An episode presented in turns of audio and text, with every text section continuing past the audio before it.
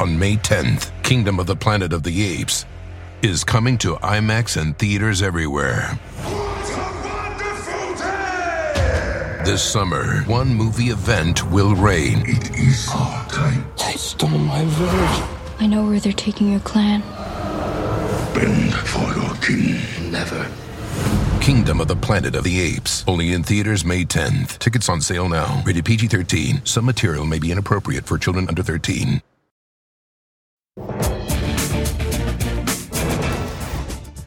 On the ReidOut. This House and the Speaker herself were specifically targets of the defendant. Can you definitively say now this was obviously politically motivated? Yes, it appears as though this was based on his statements um, and comments that were made in that House during his encounter with Mr. Pelosi that this was politically motivated. After years of targeting Nancy Pelosi with violent rhetoric and imagery, right wing Republicans are resorting to vile conspiracy theories and whataboutism to try to downplay their role in the violent attack on her husband. Plus, the right wing majority on the Supreme Court seems poised to dismantle yet another icon of 20th century progress, taking aim today at affirmative action. And surprise, surprise, they don't seem too supportive of campus diversity. Elie Mystal and Yamiche Alcindor will break down the arguments in the high court today and how Republicans are playing the pundits with skewed polling data and taking control of the narrative about the um, upcoming elections. We begin tonight with the latest on the violent assault of Paul Pelosi, the husband of House Speaker Nancy Pelosi. In just the last hour, San Francisco District Attorney Brooke Jenkins announced charges against David DePape, the man who allegedly attacked Mr. Pelosi with a hammer in the couple's San Francisco home. They include attempted murder, assault with a deadly weapon, and threats against a public official. And these, this comes after the Justice Department announced federal charges earlier today, including attempted kidnapping and assault with attempt to retaliate against a federal official by threatening or injuring a family member. The federal complaint shared more details on the attack, saying DePape was arrested inside the Pelosi residence. Mr. Pelosi later described to police that he had been asleep when DePape, whom he had never seen before, entered his bedroom looking for Nancy Pelosi. After police officers arrived and restrained DePape, they secured a roll of tape, white rope, a second hammer, a pair of rubber and cloth gloves, and zip ties from the crime scene. During a police interview, DePape said he was going to hold hostage Nancy Pelosi and talk to her. He also told investigators if Nancy were to tell DePape the truth, he would let her go. And if she lied, he was going to break her kneecaps. The details only confirm the nature of this attack an attempted assault against one of the highest ranking women ever to serve in U.S. government. And instead of condemning the violence, some Republicans and their far right allies are spreading conspiracies about the attack to score cheap political points with their most easily duped and malevolent supporters. Donald Trump Jr., who continues to try to remain relevant, to be frank, retweeted a proposed Paul Pelosi Halloween costume featuring men's underwear and a hammer. While Louisiana Republican Clay Higgins tweeted, then deleted a false anti LGBT conspiracy theory surrounding the attack. The tweeting and then deleting didn't end there. Elon Musk, the new Twitter CEO, posted baseless allegations about the attack, proving what a hellscape of hate and misinformation Musk Twitter has already become on his watch. There's a long history of gaslighting and toxic politics regarding Speaker Pelosi. Republicans see her as public enemy number one. House Minority Leader Kevin McCarthy once said it will be hard not to hit Pelosi with the Speaker's gavel. Well, in 2019, Marjorie Taylor, soon to be ex Mrs. Greene, liked a Facebook comment that said, quote, a bullet to the head would be quicker to remove Pelosi. There was also an anti Pelosi ad by Lauren Boebert that ended with a menacing sound effect. Madam Speaker, tear down this wall.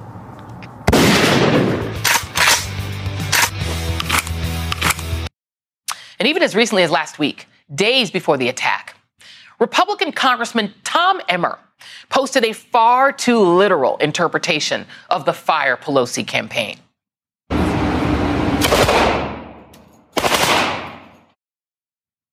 So, no, it's not random.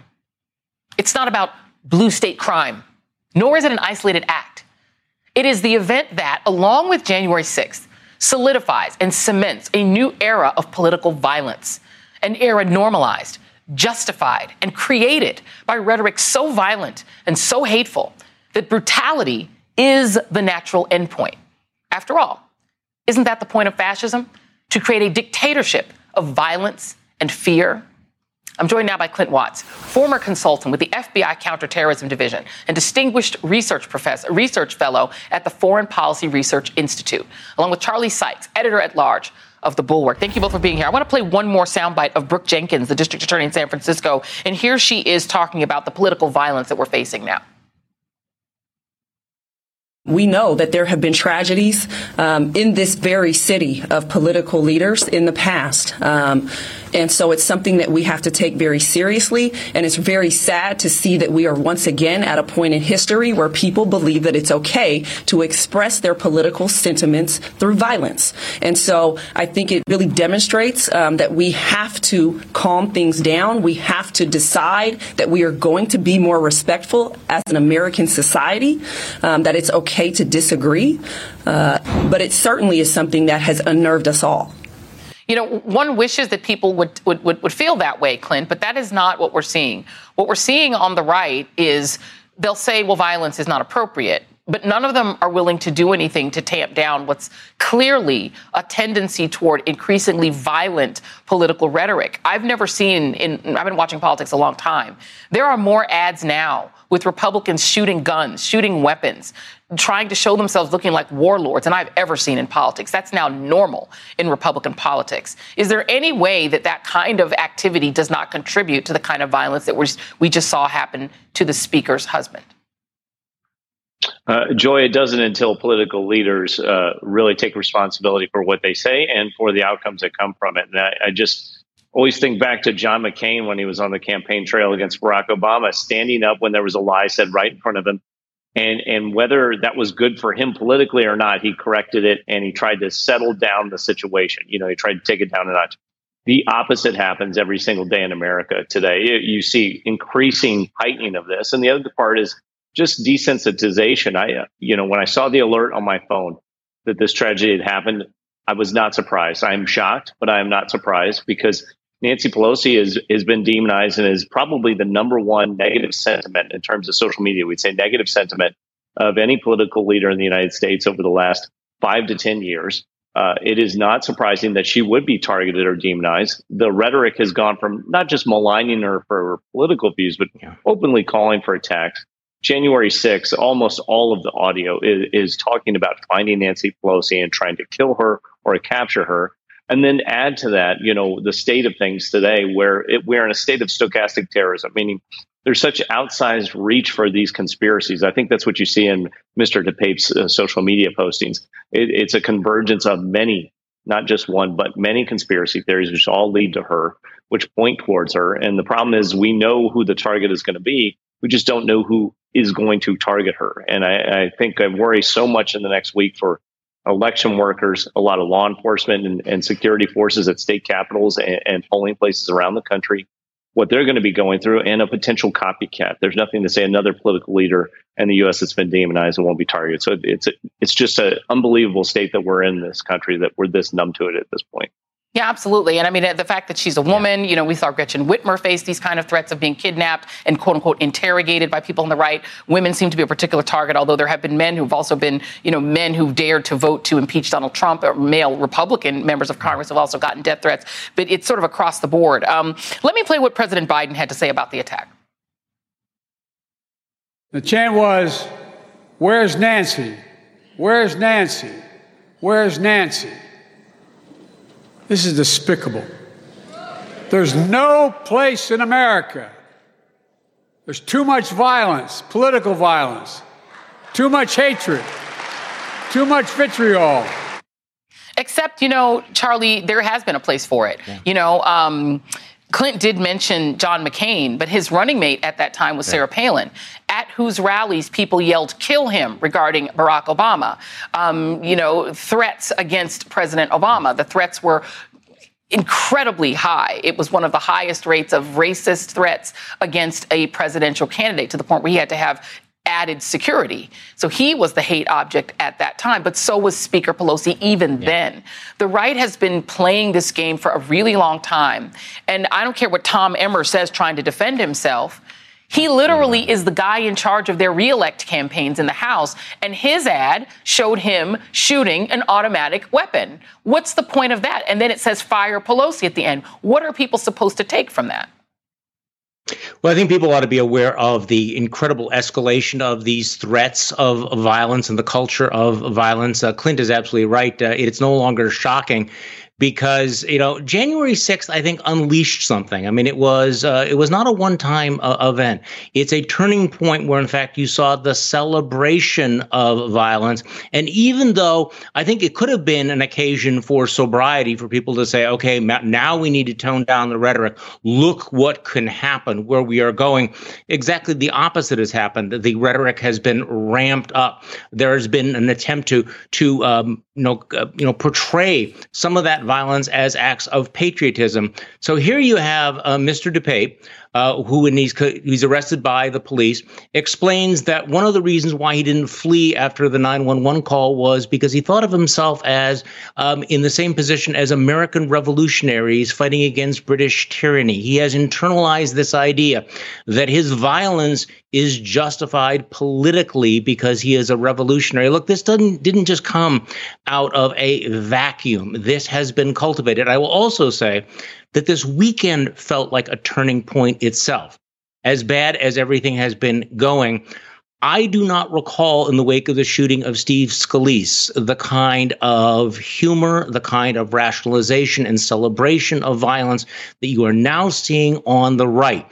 The number of prominent right wing figures, including elected officials, who are pushing pushing baseless con, uh, conspiracy theories without any uh, without any evidence whatsoever, um, and and actually seeming to celebrate this attack. So when you have a culture that does not stand up against the threats of violence and then finds a way to rationalize it, enable it, and maybe wink at it that maybe you're doing the right thing. Should we be surprised if some unbalanced individuals uh, react to all of that? So things have been getting more and more dangerous I do think that January 6th was a turning point, but I also think we'll look back on this weekend and the reaction to it as a, as a turning point. And, by the way, that includes the fact that the new owner of Twitter, Elon Musk, uh, did turn Twitter into a full blown hellscape when he himself began uh, pushing some of these conspiracy theories to millions of his customers. Yeah, and I mean, look, the, the whataboutism that they've tried was one ta- ta- saying that this is just about blue state crime. Sorry, but the, the, the guy who wants to be speaker, his district in California is actually the most violent district in the state of California. He's got the number one violent crime rate of all of the districts in the state. So I don't really think that Kevin McCarthy has a place to stand there. But Tom Emmer, to the point, Clint, um, when it comes to the Steve Scalise situation, he T- Emmer Congressman Emmer tried to roll that one out. But here's the difference there was no advertising campaign by Democrats saying that Steve Scalise ought to be shot showing Steve Scalise inside of targets like they did with people like Speaker Pelosi, like they've done with President Obama. He was not being hung in effigy. Democrats were not leading a campaign saying that to be a patriot, you need to consider those people to be a lethal threat to you and that you need to have a gun. You need to have as big a gun as you can get and go out and do target practice because those Democrats dot, dot, dot. That's the difference. You have a political party that is now running on the idea that true patriotism is to take up arms against the Democrats because they are somehow your enemy and evil, and that anything is possible because they are a bunch of what are they doing? QAnon. They're saying they're they're they're hiding children in their basements to abuse them. Well, why wouldn't somebody say, well, you know what? If I'm going to save the children, I guess I got to take up a gun. They are using this as politics. That's dangerous, Clint. Yeah, and it's not equal. Uh, saying some you're going to vote someone out of office as part of a campaign, uh, that's normal. I, I, think that's what you see in most uh, campaigns. This is saying you're either going to detain or kill someone. That the only way to remove them from power is literally to kill them. Uh, that is not some sort of equal standing in, in terms of political speech. Separately, whenever we see this uh, stochastic terrorism, it's the odds of someone with outsized voice. The larger their audience, the larger their following, the more impact their speech has. Which means if they advance baseless conspiracy, like Charlie was talking about with Elon Musk, guess what you would find this morning if you looked up Pelosi on Twitter? A lie. Yeah. Not only once or twice, you would find it in a ratio maybe 10 to 20 times what you'd find in terms of the truth. Separately, that demonization over time, when you see it every single day, just think back to 1980 or even 1990. Would people even know who these individuals were? Probably right. not. But why do we know it? It's because of the speech of those that are amplifying it on social media. 100%. And if uh, Kevin McCarthy becomes Speaker of the House, the House will be run by the people who are doing this Marjorie Taylor Greene, um, what's his name? Matt Gaetz in Florida um, Lauren Boebert. He will have to give them all gavels. They will have actual real power because he is too weak to stop them and he will need them in order to rule. This is scary stuff, you guys, but scaring is caring, as we say on this show. Clinton Watts, Charlie Sykes, thank you both very much. Up next on the ReidOut, eight days, just eight days till the midterms. And anti Semitism, because it's all coming back. Well, that's once again rearing its ugly head across the country, too, including in the Pennsylvania governor's race. Democratic candidate Josh Shapiro joins us next. And one programming note before we go to break. My special guest tomorrow will be the former Secretary of State and Democratic candidate for president, Hillary Rodham Clinton. We'll discuss the midterms, election deniers, and the deranged conspiracy theories on the right about the Pelosi's. You are not going to want to miss it.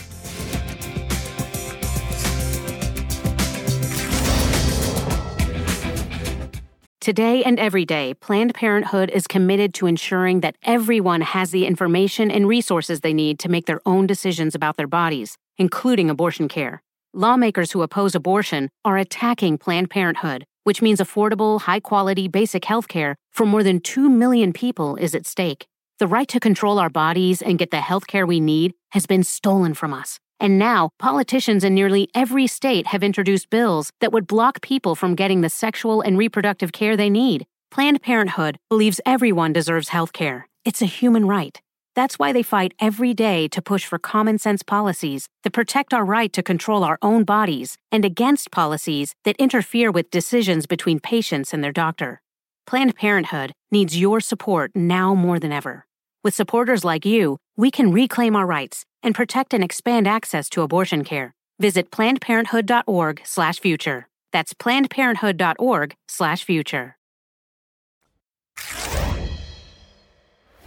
They had long hours and sore backs and bad knees to get that Social Security. And if Ron Johnson does not understand that, if he understands giving tax breaks for private planes more than he understands making sure that seniors who've worked all their lives are able to retire with dignity and respect. He's not the person who's thinking about you and knows you and sees you, and he should not be your senator from Wisconsin. He's back. Barack Obama did not hold back about Wisconsin Senator Ron Johnson over the weekend. With just eight days until the midterm elections, the former president is bringing some major heat to the campaign trail for Democrats and making clear that democracy itself is on the ballot. Here's what he had to say about Wisconsin's election deniers running for Senate and governor, Ron Johnson and Tim Michels. They are literally just making stuff up. Mandela's opponent has done more than just about anybody in Congress to spread conspiracy theories about the 2020 election. I mean, he, he has a gold medal in that event. Tony's opponent said if he's elected governor, he'll dissolve the Bipartisan Elections Commission. He basically just wants, I guess, to be able to decide on his own how elections turned out or not. He even said he's open to signing a bill to overturn the results of the last election. Of course, Wisconsin is far from the only battleground state with a candidate for governor who thinks that he should have final say over elections. There's also Pennsylvania, where the future elections in the Keystone State is very much at stake. With election denying candidate for governor Doug Mastriano, one of the architects of the attempt to overturn Pennsylvania's election, and an avowed Christian nationalist. Former President Obama and President Biden will team up in Philadelphia on Saturday to campaign for Democratic Senate candidate John Fetterman and Democratic candidate for governor Josh Shapiro. And I'm joined now by Josh Shapiro, the current Pennsylvania Attorney General and gubernatorial candidate. Thanks for being here. Welcome back. Uh, I understand we were like first on your list when you started this whole thing, and so I'm glad to see you back here. Um, That's talk right. to me.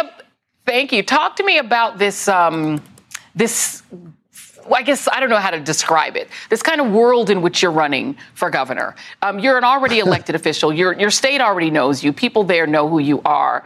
But the attacks on you, I have to say, have been gross. They haven't been on policy. They've been on who you are. This is um, some of what Doug Mastriano has tweeted.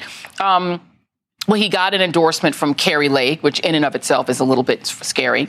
Um, right. Anti Semitic stuff. In a new filing, Mastriano says that he accepted a campaign donation from the CEO of Gab, which, if people don't know what that is, it's basically Nazi Twitter, racist, far right racist Twitter. Um, his attacks on where your kids go to school um, has strong anti Semitic signaling. Um, and his advisor has questioned your faith and called you, at best, a secular Jew. It's gross stuff. I'm sorry to have to present it to you. Yeah. Has it, it, how does that play out in real life as you're trying to campaign? I mean, look, first off, it, it really isn't about how I feel in this whole thing or the attacks against me personally. But every time Doug Mastriano attacks my faith or tries to dictate who's allowed to be Jewish or who's allowed to be Christian, something that he and his team do every single day, um, it makes us all less safe. This isn't about me personally, but it's about his attacks against the good people of Pennsylvania. You see, if you don't think like Doug Mastriano and look like him and worship like him and vote like him and marry like him, then you don't count in his Pennsylvania. And my view is no matter what you look like, where you come from, who you love or who you pray to, I want to be your governor. And I want to bring people together to actually solve some problems. He just wants to continually divide us. Look, he is by far the most dangerous and extreme candidate running for high office in the nation. And he must be defeated in eight days here in Pennsylvania. You know, um, Mastriano is a Christian nationalist, I think a proud Christian nationalist. What would that mean for women in your state? Because I think he's very clear that he would like to see abortion completely banned. Um, what would it mean for people who are not members of the Christian faith if he were to run the state? Yeah. And I, I want to clear... say, let me just make a little edit there because I grew up in the church. This is not regular Christianity because there are lots of Christians who don't believe any of this stuff. It's his own faction of Christianity, just to be clear. Yeah. Look, I was in Mount Carmel Baptist Church this weekend in Philly talking about this very issue. Look, Joy, I, I draw inspiration from my faith. I'm a person of deep faith. My faith calls me to serve others, but it doesn't dictate the policies that I am for or the positions that I take. Doug Mastriano couldn't be more different. He uses his faith as a tool to deny others their fundamental rights and freedoms. Listen, um, he is using his faith to try and tell the women of Pennsylvania that they can't make decisions over their own bodies. They can't have an abortion here in Pennsylvania. He has made clear that he wants no exceptions and he will charge women with murder here in the Commonwealth uh, if they make that decision over their own body. He has used his faith as a tool to disenfranchise voters. He used his faith as an excuse when he was part of the mob that stormed up to the Capitol. And he uses his faith on January 6th and he uses his faith as a tool to say that he will not certify all of the votes in 2024. He talks about decertifying certain voting machines. You see, he uses his faith as a way to try and oppress others, to stop others from exercising their freedoms and having their personal rights. He is unbelievably and uniquely dangerous. You know, Donald Trump is is as well. I think is I think it's fair to say, and he's already threatening to contest the election results in your state before they even happen.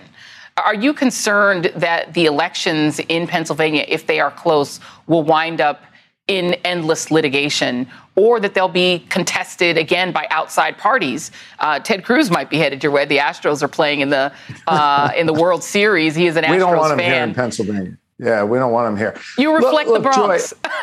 Joy, yeah, well, let, let, me tell you, I saw what happened to him in New York. Wait till he shows up in Philly. Um, they won't be having any of that. Look, Joy, you and I have spoken over the years about the work I did in 2020 to defeat 43 lawsuits from the former president and his enablers like Doug Mastriano. They went 0 and 43. I went 43 and 0, and we had a free and fair, safe and secure election here in Pennsylvania. And we had that because we had clerks of elections, Republican and Democrat, all across Pennsylvania, who simply did their job. Doug Mastriano is trying to interfere with that work. He has made clear he won't accept the results of this election, just like the other one. I have faith in the good people of Pennsylvania. I will respect their will. And I'm totally confident that if they try and litigate anything, that um, it will be proven, as it was in 2020, to just be absolute made up nonsense. Um, that is what Doug Mastriano continues to spew to this day about 2020. We had a free and fair, safe and secure election here, and I'm confident we will again. All right. Uh, well, Josh Shapiro, good luck with your campaign. I know that uh, President Obama is headed your way. If you see him, feel free to let him know he's welcome to come on the show. Tell him it's a nice place. He can come and hang out with us anytime. Let him know. If I'll you, tell if him. Mind. I'll send him your love. Thank you very much. Appreciate you, man. Thank you very much. Uh, Pennsylvania Thank Attorney you. General and gubernatorial candidate Josh Shapiro. Thank you. Still ahead. The Supreme Court weighs in on whether college admission policies that include race as a factor should continue. And so far, the right wing justices, well, they seem prepared to do exactly what you expect. We'll bring you that latest, the latest on that next.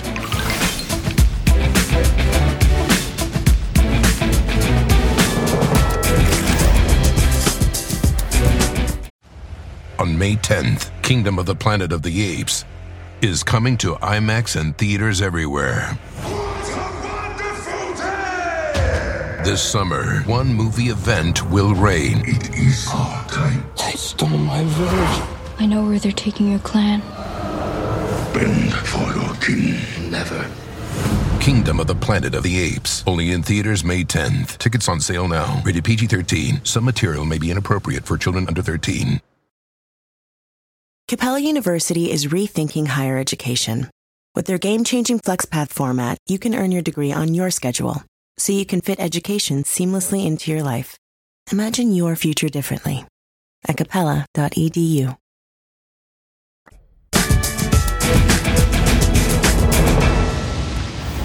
Supreme Court appears poised to put an end to affirmative action, the precedent that allows colleges to consider a student's race in admissions, and something universities say is essential to assuring diversity on campus. Today, the High Court heard more than five hours of arguments in two cases one challenging the University of North Carolina's practices, and another similar case involving Harvard. To perhaps no one's surprise, the court's six conservative justices expressed deep skepticism of the program. Justice Clarence Thomas, who benefited from affirmative action to be admitted to Yale Law School, but then repudiated the practice that helped pave the way for him to literally be on the court and never stop complaining about how he felt diminished by it, asked affirmative action defenders a seemingly absurd question, particularly coming from him. He asked how diversity benefits education. I didn't go to racially diverse schools, um, but there were educational benefits. And I'd like you to tell me expressly when a parent sends a kid to college that they don't necessarily send them there to have fun or feel good or anything like that. They send them there to learn physics or chemistry or whatever they're studying. So tell me what the educational benefits are. Meanwhile, in the in the minority, the three liberal justices defended affirmative action. So Justice Sonia Sotomayor used statistics from states that have already barred the policy.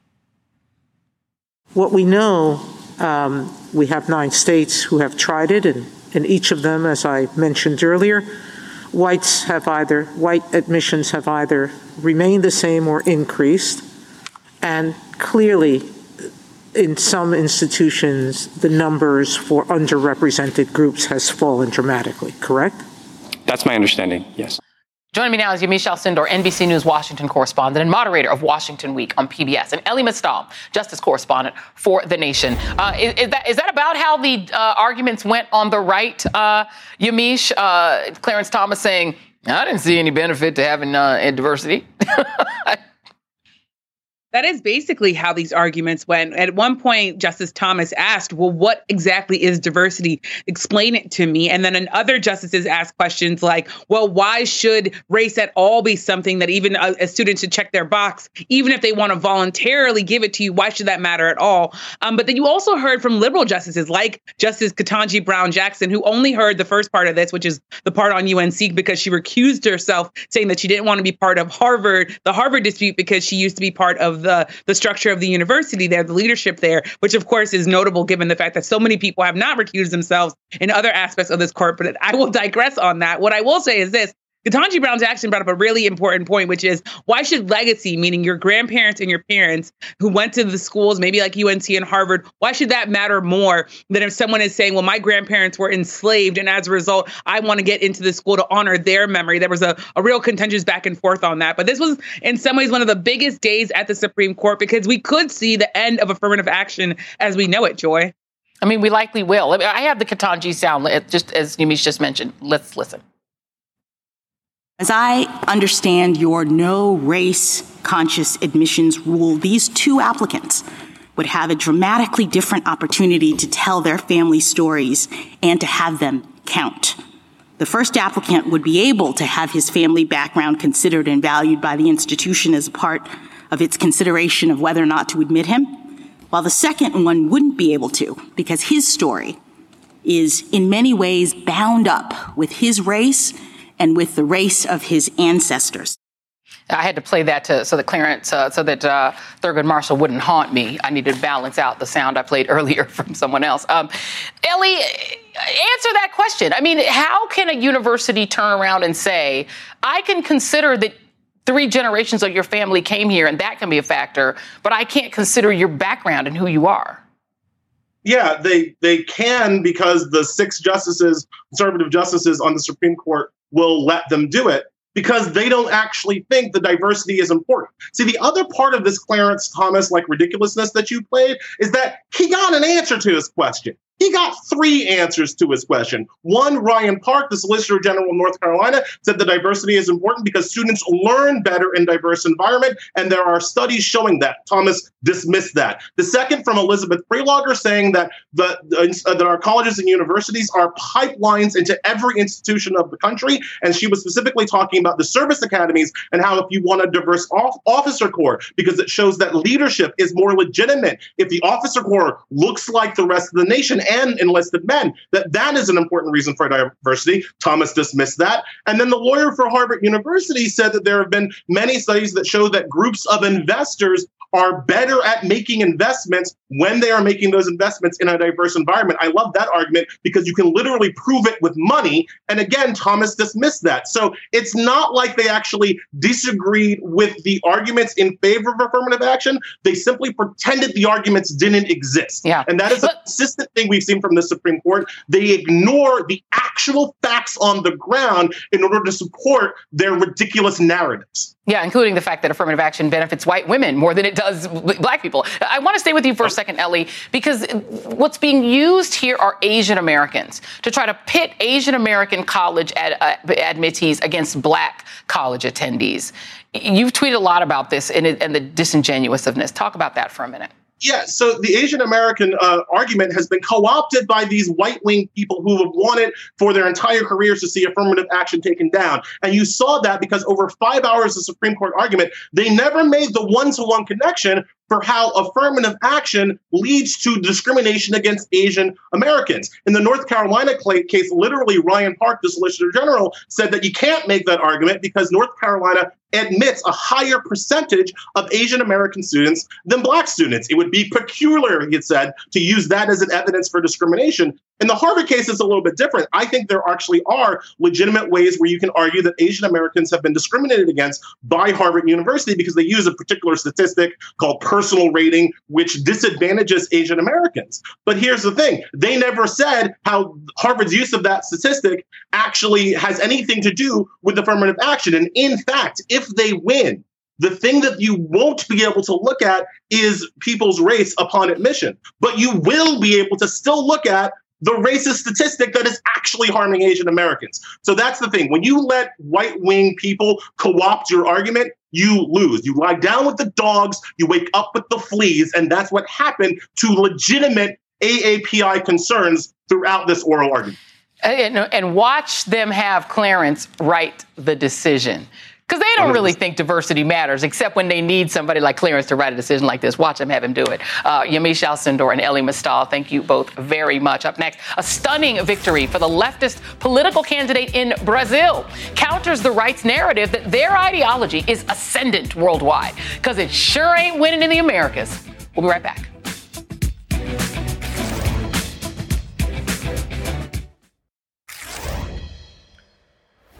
Last night, Brazil's right wing president, Jair Bolsonaro, was defeated by former President Luiz Ignacio Lula da Silva. In scenes eerily reminiscent of November 2020, supporters of Bolsonaro sobbed as his defeat was confirmed. Bolsonaro, nicknamed the Trump of the tropics, has remained largely silent as much of the country waited to see if he would follow Trump's lead and reject the election results. He spent the past months warning that he just might not accept a loss because the election was rigged. The big story is that fascist movements in the Americas, while emboldened, are actually losing. First Trump, now Bolsonaro. Here in the United States, we're a little over a week away from our own midterm elections. And if you believe the recent headlines, you would think that MAGA fascism is ascendant. If you get past those headlines and dig a little deeper, you uncover an insidious and seemingly intentional campaign by Republican backed polling firms to flood the zone and tip the balance of polling averages in favor of their candidates to create a narrative that Republicans are surging and that a red wave is imminent and inevitable. Our friend and Democratic pollster Simon Rosenberg has been sounding the alarm for weeks about this wave of polling, noting that if the roughly 40 of the roughly 40 polls taken in key battleground states, more than half, half are from Republican firms or groups. Over the weekend, the New York Times released four new polls in key battleground states, which showed Democrats either in the lead or tied with their opponent. So, why are their polls telling a different story? According to Nate Cohn of the New York Times, most of the polling over the last few weeks is coming from partisan outfits, usually Republican or auto dial firms. These polls are cheap enough to flood the zone. And it shouldn't come as a total surprise, given that one of those polling aggregators, Real Clear Politics, has become more openly pro Trump. Back in 2020, the New York Times noted that Real Clear Politics has taken a rightward, aggressively pro Trump turn. It also pointed out that their polling averages seemed skewed in Trump's favor. Up next, a look at how all of this plays out in real time, with a Republican candidate locked in a tight race, citing junk polls to shift the narrative. Nevada, much like Georgia, could tip the balance of the Senate. A key demographic in that state is Latino voters. And Democrats have relied on their support to make the difference in close elections. Well, last week, Univision released a new poll among Latino voters, showing Democratic incumbent and the first Latina senator, Catherine Cortez Masto, leading her Republican opponent, Adam Laxalt, by roughly 33 points. Naturally, Laxalt, a perennial candidate in the state who's lived most of his life in Washington, D.C., and a promote, proponent of the big lie, dismissed the poll from Spanish language specialized media company Univision because it failed to say that he is outperforming his opponent. Wildly generous. I mean, there are people can go through real clear, and every single poll, the, the highest it's been is 16 in the last two months. And so there's no way on earth it's 30. It's a Univision poll. You know, surprise, surprise, uh, tilted against us. I'm joined now by Jon Ralston, CEO of the Nevada Independent, and Simon Rosenberg, Democratic strategist and president of the New Democrat Network. Thank you both for being here. Jon, you're at a disadvantage, so I'm going to go to you first. Just looking at sort of the numbers here, um, the over. Well, let's look at the Nevada numbers. Steve Sisolak, 45. Joe Lombardo, the Republican, 41. This is the newest poll out of Nevada. Um, and you've got Catherine Cortez Masto, 43, Adam Laxalt, 41. That's the Nevada, the Nevada Independent. How reliable at this point is the polling on the race in Nevada? And in your view, are the sort of polling averages that have tended to show Cortez Masto kind of doomed, are they too over the top and incorrect? Well, first, let me say, Joy, of course you can trust the Nevada Independent. Uh, and that, that's, that's our poll. but but but seriously, listen. Uh, I don't put much stock in any polling right now. We yeah. have already had people vote. We've had about a quarter of a million people vote in Nevada. You know, I track these early numbers very closely, and it looks like the Democrats are holding their registration in Nevada. So there are no signs of a red wave. There's no signs of of, of a big uh, Democratic wipeout coming. That doesn't mean it can't happen, of course, Joy. But uh, the Hispanic uh, numbers are really interesting. That's 60% uh, that you saw from the Univision poll is about what Catherine Cortez Masto's a Democratic internals show.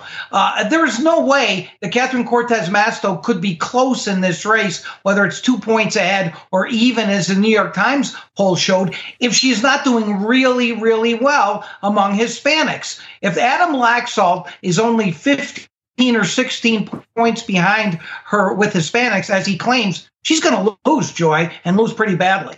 Right, and, and there's no empirical evidence that Hispanics are turning on the first Latina senator and the only Latina senator. In the, there's no there's no reason for it to be happening. Yeah. It's just being said. You, have you've said and tweeted this a lot. You look at these Real Clear Politics averages. You look at the 538 averages. And you can't just look at them as, well, I can trust them because it's 538 Real Clear Politics. There's a lot of junk polls in them.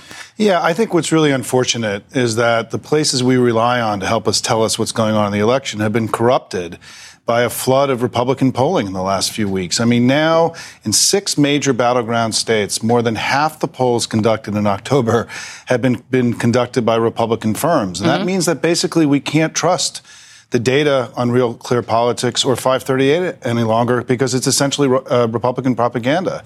And so what it means is, and I agree with Jon, we should be focusing on the early vote. That's right. The early vote data is telling us we have a lot of people vote. And for Democrats across the country, the data is very, very encouraging. And I would just encourage everybody here, if you're geeking out and you need to look at stuff, right? Yeah. Go to the early vote, go to the Target Early site. It's got great data every day to help you understand what's actually happening with real voters, not with polls. And, you know, just to give an example of this, and you tweeted this out earlier, yeah. there's a lot of this junk polling, this Republican polling that tries to show that voters of color are surging toward Republicans, and not, there's no reason for them to be doing it. Herschel Walker, if you look at the percentage of the black vote he's getting in, in a regular, ordinary poll, the regular polls we're used to, like New York Times, Siena, seven percent. That's normally what a black Repo- what a Republican would get. Some of these polls are showing Herschel Walker getting like 25% of the black vote. That is ridiculous. You got the same thing with Dr. Oz, uh, you know, trying to show that somehow he's going to get a third of the black vote. There's no reason for it, but it's just being said. Yeah, listen, these are junk polls. And the Republicans, this is part of the information war. I mean, they're trying to suppress Democratic turnout, create more negative sentiment for Democrats, more positive sentiment for, the, for them. And what I think is disappointing is that many of the, meet, the people who really do the analysis on elections should have caught this.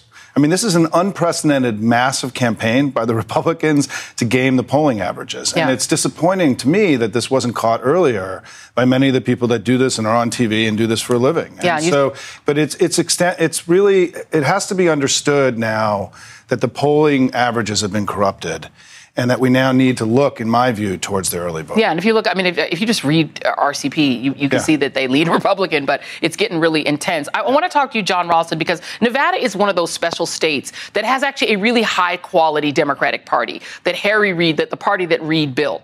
I remember when I was working in Florida politics, our greatest envy was that we couldn't be Nevada because Nevada had such a great Democratic Party operation there's this other sort of, you know, sort of meme going around that that party has completely fallen apart without Harry Reid. Is there anything to that? Yeah, this is all this speculative journalism that says, is the Reid machine faltering without Harry Reid? Uh, the bottom line is, listen, Harry Reid was a towering force in Nevada. I'm writing a book about him, so I know this, Joy. But the people who are running the Reid machine, yeah. the, the uh, operating the levers of that powerful organization, are basically the same people. That that machine was built. It's still there now. Whether it works or not, as well as it has in the past, considering all the headwinds headwinds that Democrats are facing is another question. But if any machine can overcome that, it's the Reid machine. And by the way, I agree with Simon. People should geek out on the early voting numbers, but not on the sites talking about on the Nevada Independent site. Boy. Just follow Jon Ralston and follow Simon Rosenberg. That's who you guys should be following. If you guys are not on Twitter anymore, find them wherever you can find them yep. um, because they've actually got real data. Uh, Jon Ralston, Simon Rosenberg, thank you guys very much. And before we go, the ReidOut Roadshow is coming to Florida on Wednesday. We'll be live from Ace Cafe in Orlando, where my guests will include the Democratic candidate for Senate, Congresswoman Val Demings, and the man who is challenging Ron DeSantis, former Governor Charlie Crist. I hope to see you all there. I will not be in costume. This is as much as I'm getting for Halloween. This is all you get. I hope you guys were paying attention to the lipstick changes. Thank you guys for watching.